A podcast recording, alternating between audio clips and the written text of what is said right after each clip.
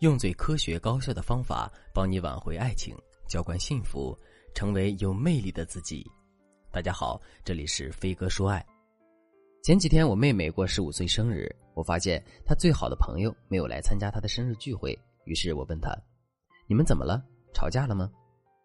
我妹妹很失落的说：“我们都有一个学期没有说过话了，刚开始吵完架，我以为我们两三天就能和好，结果没想到我不理她，她也不理我。”最后，我们不知道为什么见面都绕着走。我今天一整天都在等他的消息，但是他真的不理我了。其实人和人之间的感情有时候就是这么微妙，明明两个人吵架之后，内心都觉得我们很快就会和好的，可事实上我们却采取了互相回避的冷战思维，企图让对方先低头，结果没有人先提出要和好，最终把真感情一点点消耗掉了。在婚姻里也是一样。我的粉丝露露是一名大学汉语老师，想给孩子从小进行国学教育，但是老公想让孩子接受国际教育，两个人各不相让，最后爆发了争吵。露露因为情绪有些激动，开始吐槽老公的全家，是不是因为你们一家人都没有文化，所以也不想让孩子有点内涵呢？唐诗宋词你们不懂，就知道传统文化里有裹脚布。老公听了露露这句话，一气之下晚上就去书房睡了。本来露露以为老公只是做做样子，两三天后就会乖乖回来，可没想到老公这一个月以来似乎已经习惯了在书房睡，丝毫没有要回来的意思，甚至老公还在书房买了一床新的铺盖，看样子是打算以后长期睡在书房了。平时他和露露除了必要的交谈，基本上也不怎么沟通了，这让露露非常尴尬，她也不知道该怎么处理这件事情。现在两个人之间，无论是语言沟通还是肢体接触，一下子都变少了，家庭气氛已经进入到了前所未有的冰点。有时候，露露故意跟老公找话说，老公也只是嗯嗯啊啊的应付，两个人再也回不到过去亲密无间的状态了。露露很伤感的和我说：“自从上次为了孩子上学的事争吵之后，我老公对我的态度真是一百八十度大转弯。他现在已经习惯了在书房里起居了。”每天晚上，我都一个人躺在床上流眼泪，我心里很后悔骂了他的全家，而且我都不知道该怎么挽回局面。我总不能去求他回房间吧？其实很多夫妻都像露露他们一样，很容易因为各种分歧吵架。但其实啊，夫妻之间很多架根本就不应该吵。如果你想知道什么样的吵架会破坏感情，什么样的吵架能解决夫妻间的问题，你可以添加微信文姬零三三。文姬的全拼零三三，我们会教你正确处理夫妻关系的秘诀，让你的婚姻更加和谐幸福。可如果我们一时没有控制住脾气，已经吵架了，而且吵架之后关系一度无法修复，该怎么办呢？今天我就来和大家说一说夫妻关系陷入僵局该怎么和解的问题。第一点，清理你们不和的原因。就拿露露和老公分房睡的事来说吧，从表面上看。露露和老公是因为孩子的教育问题吵架的，但实际上导致男人情绪爆发分房睡的原因却是露露说话太伤人，攻击了老公的全家。这两个原因不能混为一谈，因此我们和解的第一个思路就是先解决情绪，再解决问题。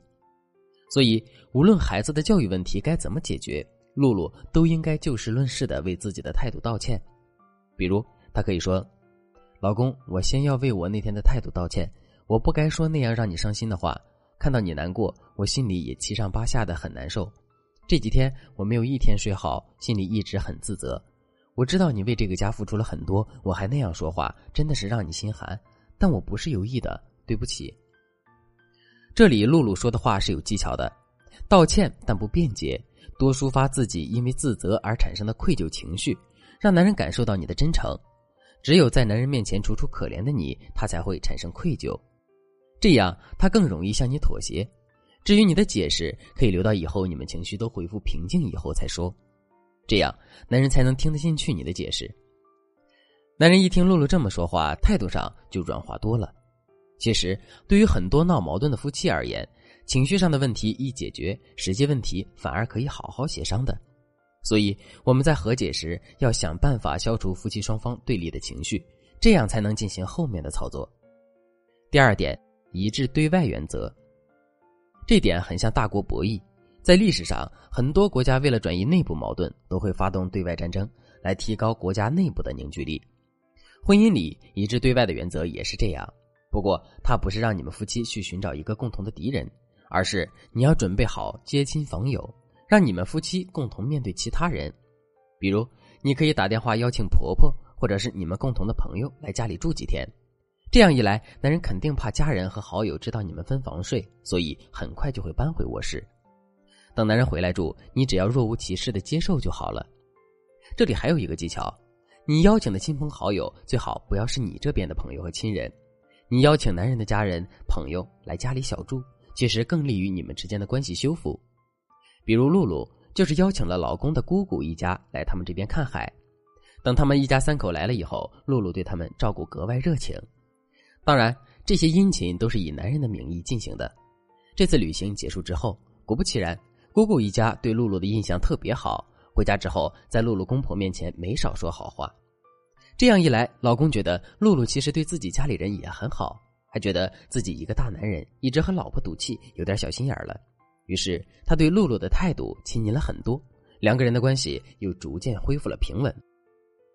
我妹妹也是用这招和自己的好友和解的。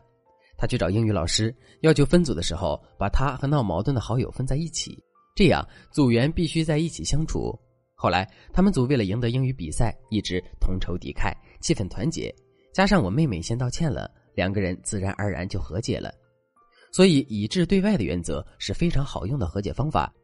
这个原则几乎适用于所有的人际关系。当然，上面提到的方法只是关于和解的两个小技巧。我们还有很多帮助你们夫妻和解的秘籍，只要你马上添加我们分析师的微信文姬零三三，文姬的全拼零三三，我们会有专业导师手把手教你处理各种情感困扰，让你的婚姻一直幸福下去。好了，今天的内容就到这里了，我们下期再见。